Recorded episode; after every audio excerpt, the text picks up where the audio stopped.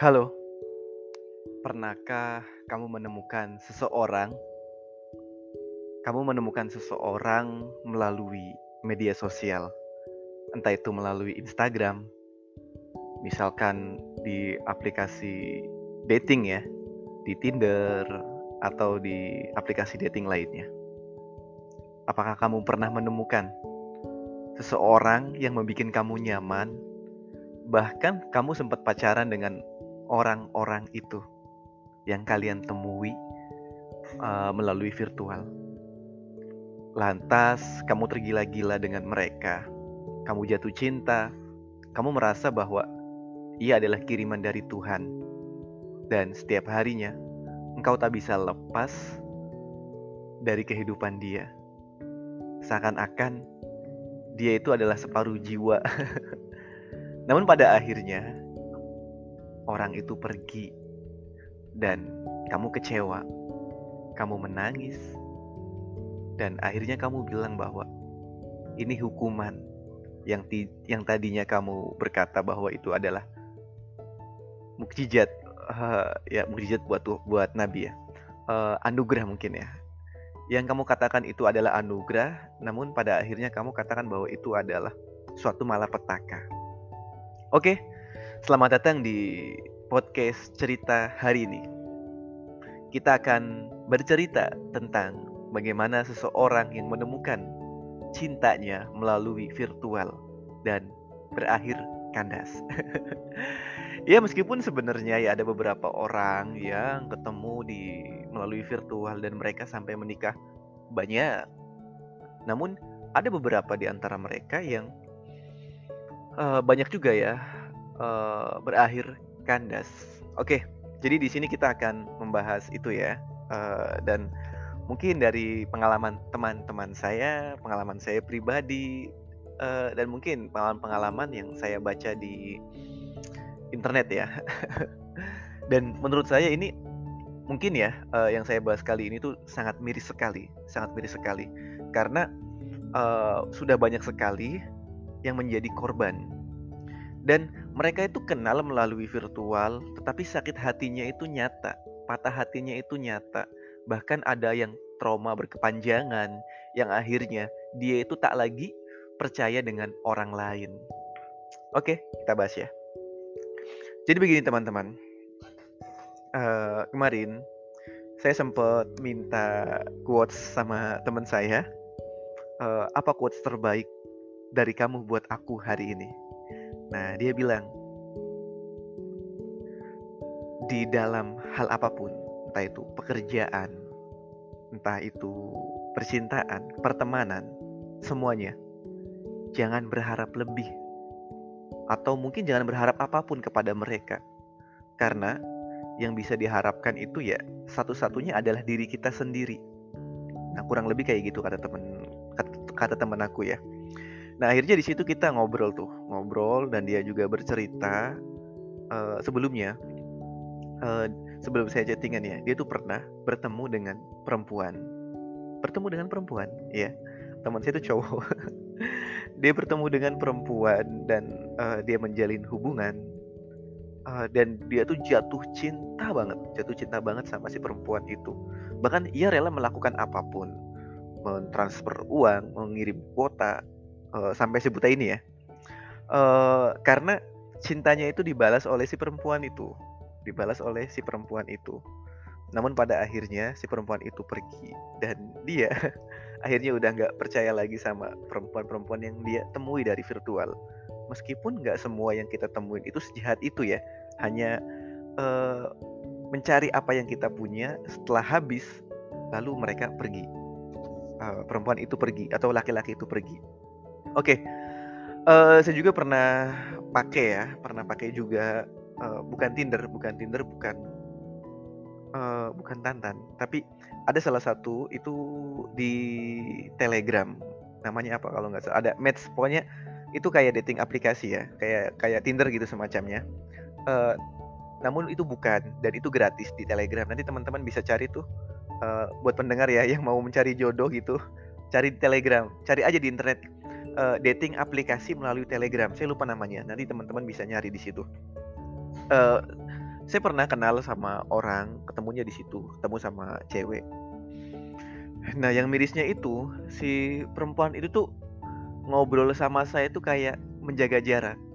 Eh, menjaga jarak, dia ingin lebih mengenal saya dulu, dia ingin mengetahui respon-respon saya dari apa yang dia pertanyakan, karena dia tuh mau tahu karakter saya tuh seperti apa.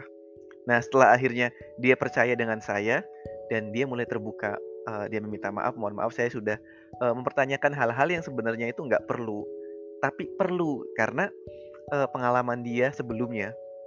Uh, jadi dia tuh bercerita bahwa ketika ketemu sama laki-laki, hampir sembilan puluh persen yang dia temukan Uh, itu mengajak untuk hubungan seks.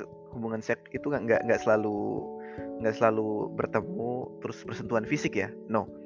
Tapi di situ dia, si cowok-cowok yang dia temuin selalu mengajak misalnya call sex, V C S, uh, terus ada beberapa yang uh, laki-laki itu tuh mempotret kemaluannya sendiri dan dikirim ke si perempuan itu yang saya kenal itu. Uh, nah sampai akhirnya dia tuh trauma, dia tuh trauma. Uh, bahkan tuh kalau ngelihat laki-laki di virtual, di virtual tuh rasanya tuh kayak deg-degan gitu. Padahal, padahal kan itu virtual ya. Tapi rasanya tuh traumanya itu uh, terasa banget di kehidupan nyata dia. Uh, nah akhirnya, uh, ya dia, dia terus mencari ya, dia terus mencari mana sih ada nggak sih laki-laki yang baik uh, menurut dia tuh ya. Nah terus apa? Uh, ada beberapa juga yang dia temuin awalnya tuh baik-baik, namun pada akhirnya ada maunya gitu, ada maunya, yaitu ya uh, balik lagi minta untuk video call sex gratis gitu. Ya, nah terus uh, tetapi kenapa teman saya yang temuin, yang saya temuin itu dia terus mencari dan mencari, ya karena dia seorang pekerja kantoran dan dia tidak memiliki waktu untuk keluar rumah karena kehidupannya itu kerja dari sore sampai malam. Setelah itu udah uh, dia nggak ada potensi untuk mencari keluar, untuk mencari jodoh gitu. Uh, iya, nah sampai akhirnya ya udah dia mencari peruntungan melalui dating aplikasi. Meskipun uh, mungkin lama kelamaan ketika dia terus mencari di situ, mungkin uh, akan sangat bertampak buruk ya buat dia. Mungkin dia semakin trauma. Atau bahkan mungkin dia udah nggak percaya lagi dengan laki dengan laki-laki ya. Uh, nah, terus di sisi lain juga ada tuh salah satu teman saya, dia uh, teman mahasiswa apa teman kuliah saya mahasiswa dulu ya. Nah, dia pernah bercerita. Ceritanya sih sekarang-sekarang, cuma kejadiannya uh, udah udah lama. Nah, dia tuh pernah dari Telegram juga. Dari Telegram dia tuh Uh, ada yang nawarin video call seks berbayar. Nah akhirnya dia transfer dua ratus lima puluh. Dia transfer dua ratus lima puluh. Setelah itu, setelah ditransfer, orang itu menghilang. Nah padahal dia tuh udah yakin bahwa uh, cewek ini tuh nyata, cewek cewek ini tuh asli, karena ketika di video call sebelum transfer coba video call untuk testing, itu video call, iya betul cewek. Nah pesan suara, yes betul cewek. Nah sampai akhirnya percaya dong. Setelah percaya transfer, setelah transfer akhirnya pergi, teman saya itu diblokir. Ya. Terus juga saya pernah nemuin uh, ada guy, ada guy dia dari nggak tahu ya dia orang Indonesia atau orang Eropa asli. Cuma dia pakai bahasa Inggris. Saya pakai balas balas pakai bahasa Inggris juga. Uh, dia bilang bahwa aku seorang guy, aku dari Eropa. Uh, apakah kamu juga dari Eropa? Nah. Akhirnya saya balas dengan bahasa Inggris, tapi saya nggak nggak jauh bahwa saya dari orang Indonesia. Nah ngobrol tuh di situ, kenapa kamu menjadi gay dan lain sebagainya. Uh, terus pernah juga ketemu sama lesbi gitu. Nah dia juga pakai pesan suara, yes uh, aku lesbi. Nah setelah itu, uh, apakah kamu benar-benar perempuan? Dia bilang ke aku, apakah aku perempuan? Aku nggak jawab. Nah setelah itu dia minta pesan suara, ya ya udah aku pakai pesan suara. Nah karena aku suaranya cowok, akhirnya dia langsung kabur. Nah jadi ada beberapa uh, sesuatu yang sangat miris ya. Uh, jadi alih-alih beberapa orang ingin mencari jodoh atau ingin mencari teman uh, untuk menghilangkan rasa suntuknya, rasa gabutnya, uh, tapi malah ketemunya sama sesuatu yang tidak kita inginkan. Pertama, yang kedua itu juga ada aplikasi Telegram juga ya, namanya Anonymous Chat. Anonymous Chat yang isinya itu umur dua belas tahun sampai delapan belas tahun. Mungkin ada yang dua puluh sampai dua puluh satu ya. Uh, dan itu pun jarang, kebanyakan tuh empat belas, lima belas, enam belas. Uh. Nah, di situ juga itu cewek-cewek dan cowok-cowok ya.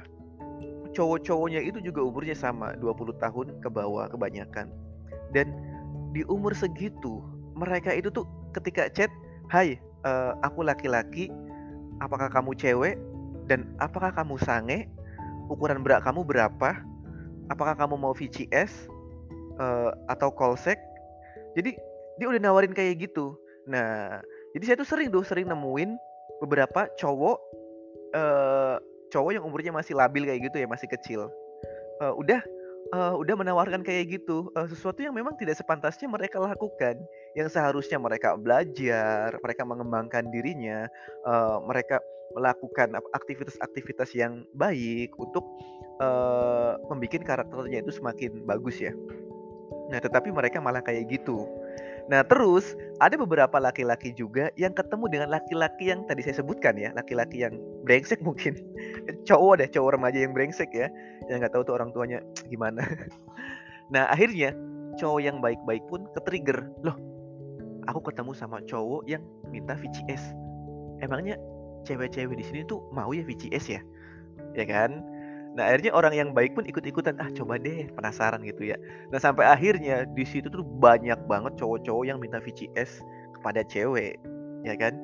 Dan mungkin cewek-ceweknya juga banyak uh, mereka yang akhirnya tadi yang uh, seperti yang tadi saya jelaskan di awal ya, bisa trauma gitu.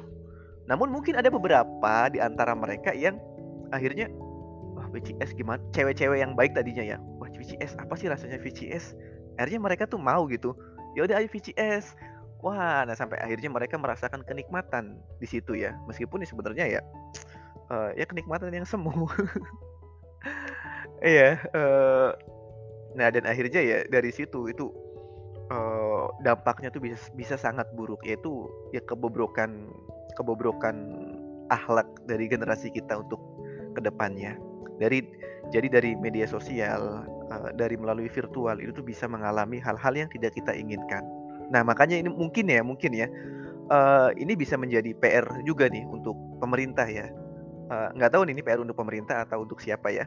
Untuk lebih uh, aktif mengawasi kayak misalnya aplikasi-aplikasi semacam itu ya. Mungkin bisa cari di Tinder ya kan, cari di Telegram nih, di Anonymous Chat. Nah, jadi mungkin bisa menerapkan tuh ketika ada tulisan V C S, call set gitu ya. Terus V C S-nya uh, apa namanya, call set misalnya. E-nya pakai huruf tiga gitu ya biasanya ya, biar untuk kalau di apa ya di Facebook itu agar nggak terdeteksi ya. Nah, mungkin terapin juga nih uh, pemerintah uh, ketika ada tulisan-tulisan kayak gitu ya yang mengarah mengarah ke situ, itu langsung keblokir gitu. Gimana caranya tuh nggak tahu ya. Uh, nah, terus juga banyak teman-teman saya cowok ya. Uh, ini lagi nih cerita lagi ya. Teman-teman saya cowok, mereka yang nyari pacar di Tinder, di Tantan, asik. E, dan mereka kebanyakan itu tuh nggak, ketika dia kenal sama cewek nggak benar-benar serius gitu. Serius itu tidak, hubungannya itu nggak nggak berkualitas atau kurang berkualitas. Ya mungkin ada beberapa yang e, hubungannya bisa berkualitas dan sampai menikah. Tapi yang saya ketahui itu kebanyakan itu hubungan mereka itu nggak berkualitas. Nah, kenapa saya bisa setuju dengan apa yang teman-teman saya katakan? Karena dulu saya juga pernah main Tinder ya. Tinder apa Tantan lupa. Itu saya pakai akun cowok, pakai akun cowok. Dan itu tuh yang match uh, dua atau tiga gitu. Dan itu pun yang match itu mereka nge-D M, "Hai, salam kenal" gitu. Uh, eh nge-chat gitu. Nah, itu tuh minta di fallback, uh, "Kak, tolong..." Bukan di fallback ya, karena dia juga nggak nggak ngefollow akun Instagram saya. Tapi dia minta akun Instagramnya itu di follow. "Kak, aku nggak aktif di sini, follow ya." Setelah aku follow, dia menghilang. Uh, ada juga yang kayak gitu, minta di follow, setelah di follow dia menghilang. Jadi artinya uh, mereka cari follower doang di situ. Nah, akhirnya kok gini ya perempuan ya? Uh, kenapa gitu? Kok mereka tidak bisa menghargai orang mungkin ya? Ya sebenarnya saya juga nggak nggak perlu dihargai, cuman uh, ini sebagai manusia masa sih nggak bisa menghargai orang gitu ya. Nah setelah itu saya iseng tuh, ah coba deh saya uh, nyamar jadi cewek di situ. Uh, saya nyamar tuh semata-mata bukan karena saya suka apa namanya suka sama cowok, no, enggak. Jadi saya nyamar nyamar jadi cewek itu ya saya mau tahu ketika saya jadi cewek itu kayak gimana. Nah belum ada dua puluh empat jam ketika saya nyamar jadi cewek, apa yang terjadi teman-teman? Itu masuk hampir lima ribu lebih cowok-cowok yang uh, ngetap untuk menyukai akun saya. Itu ada lima ribu lebih. Bayangin, belum dua puluh empat jam. Artinya, ketika uh, saya cewek asli gitu ya, dan saya mau menanggapi para cowok misal, ya bagaimana saya bisa berkualitas? Lima ribu loh, lima ribu laki-laki lebih. Saya mau uh, mau memilih yang mana dari lima ribu itu? Saya balasin satu persatu. Oh, tidak mungkin. Atau mungkin saya balasin seratus orang deh. Yes, itu mungkin ya, tapi sangat melelahkan. Yang akhirnya saya tidak akan pernah uh, bisa berhubungan baik dengan mereka-mereka itu. Ya mungkin ada yang bisa gitu, cuman kan uh, sangat melelahkan dan mungkin dia nggak punya pekerjaan, mungkin ya mungkin. Nah setelah itu akhirnya pada waktu itu sampai hari ini, udah bertahun-tahun lamanya ya, saya memutuskan untuk nggak menggunakan aplikasi-aplikasi kayak gitu. Ya karena menurut aku tuh ya uh, hanya buang-buang waktu. Dan uh, saya juga pernah apa namanya menganalisa ya, menganalisa sama teman-teman, dan itu efeknya sangat buruk sekali buat kita ya. Buat perempuan juga, buat perempuan, buat laki-laki itu efeknya sangat buruk. Uh, psikis kita itu bisa terganggu, mental kita tuh bisa terganggu. Nah makanya buat teman-teman nih ya, ketika main Tinder gitu, coba deh, ketika main satu kali dua kali, setelah itu renungkan, refleksikan apa yang kamu dapat dari situ. Apa hal baik yang kamu dapat dari hal-hal baik yang nyata ya, yang nggak ada efek sampingnya? Apa ada enggak? Kalau misalnya ada ya, ya silakan lanjutin. Tapi kalau kamu menyadari bahwa oh ternyata banyak dampak buruk, ya kamu menyadari ya seharusnya ya udah tutup, udahin gitu. Oke ya. Nah terus uh, yang tadi kan di, di depan saya bilang saya diberi quotes oleh teman saya, jangan berharap apapun dengan orang-orang yang kita kenal di media sosial, ya karena kita nggak tahu latar belakangnya seperti apa, dari mana, e, tujuan dia itu apa, kita nggak tahu. Karena banyak banget tuh orang-orang yang e, memang ya ada cewek cantik yang sengaja main dating aplikasi, dia mau video call ya karena dia ingin menunjukkan kecantikannya, dan dia itu juga ingin, salah satunya adalah e, punya kepuasan tersendiri untuk memainkan para laki-laki. Dan begitu pun sebaliknya, ada laki-laki ganteng yang bijak misalnya dengan tujuan untuk mempermainkan perempuan. Dan itu ada teman-teman, jangan salah. Mereka punya kepuasan tersendiri ketika mereka bisa membuat laki-laki atau perempuan jatuh cinta. Mereka memiliki kepuasan tersendiri dan mereka bisa mengikat mereka. Ada uh, salah satunya itu ketika dia udah merasa puas ditinggalin. Kita nggak tahu orang yang ditinggalinnya itu memiliki beban yang amat, yang amat berat, e, merasakan patah hati yang tak bisa diucapkan oleh kata-kata, asik. Ya mungkin ada beberapa yang bunuh diri mungkin ya. E, ya kalau itu ya menurut aku ya sokelah, e, itu hal yang wajar ya, meskipun nggak bisa diwajarin. Namun bagaimana ketika kamu bertemu dengan orang-orang yang memang mereka tuh mencari mangsa? Misalnya ada beberapa, kita nggak bisa menafikan ya, Uh, ada beberapa yang kenal uh, yang kenalan sama perempuan atau laki-laki, eh nggak taunya merekanya itu psikopat gitu. Kita kenal perempuan atau kenal laki-laki di Tinder misal, atau di Facebook deh misalnya, D M D M-an, inbox-inboxan gitu.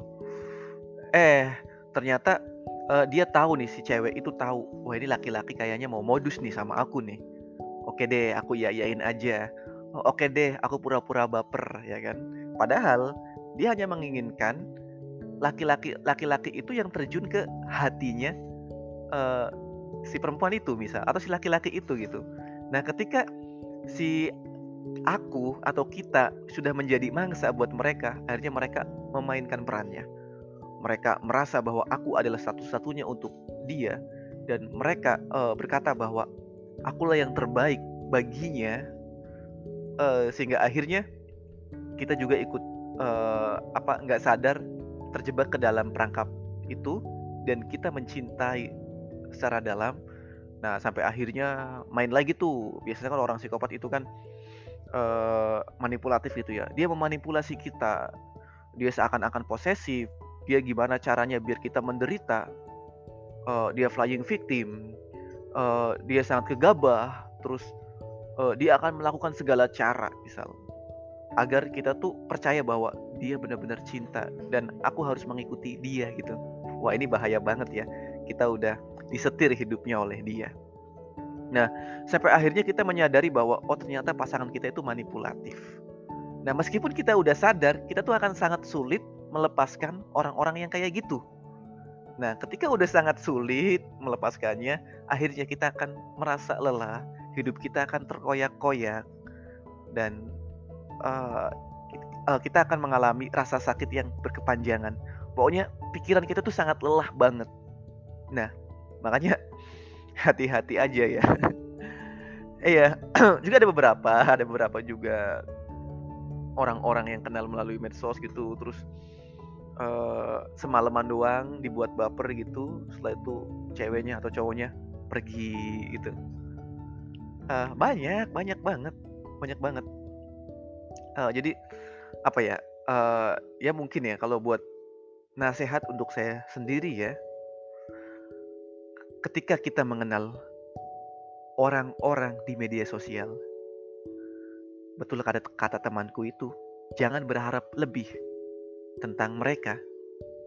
Jadi cukup untuk berteman seperti biasa, eh, cukup berteman eh, secara biasa aja. Nggak perlu berharap bahwa kelak dia akan menjadi pacar saya, berharap kelak dia akan menjadi suami saya, dan lain sebagainya. Jadi kamu ketika kenal sama perempuan atau laki-laki di medsos, niatkan untuk ketulusan gitu. Aku tulus berteman dengan kamu tanpa pamrih apapun. Dan ketulusan aku bukan berarti aku berharap banyak denganmu. Ya, ya jelas tulus itu berarti nggak berharap gitu. Jadi pure, ikhlas tanpa tendensi apapun. Nah, ketika kita udah kayak gitu, terus kita juga nggak ya ya nggak perlu berharap, terus nggak perlu memikirkan uh, wah kayaknya dia akan menjadi temanku yang terbaik. No, no, no, kita harus siap kehilangan.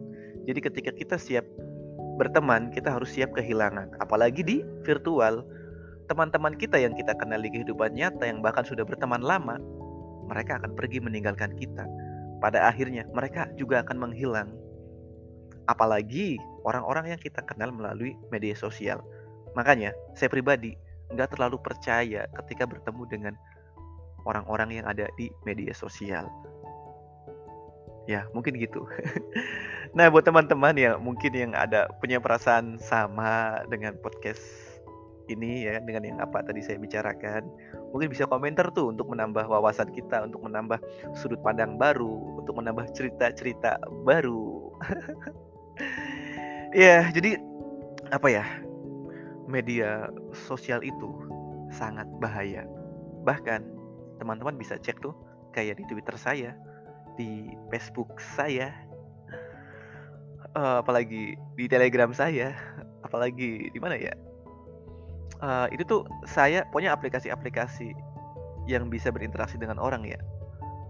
Uh, itu untuk saat ini ya. Itu saya nggak nggak naruh foto saya, saya nggak naruh foto saya, apalagi keluarga-keluarga saya, karena media sosial itu sangat absurd sekali. Kita nggak tahu apa yang terjadi ke depan. Kita nggak tahu siapa-siapa yang akan berbuat jahat kepada hidup kita. Uh, kita nggak tahu loh. Makanya saya tuh uh, paling anti gitu. Ketika kenal sama orang, jangan sesekali kita ngasih foto ke orang itu. Kita nggak tahu foto kita mau digunakan buat apa. Uh, jadi artinya ya, ya curiga itu memang jangan curigaan sama orang. It's okay. Tapi waspada itu harus. Dan kita udah memahami konsep ini ya.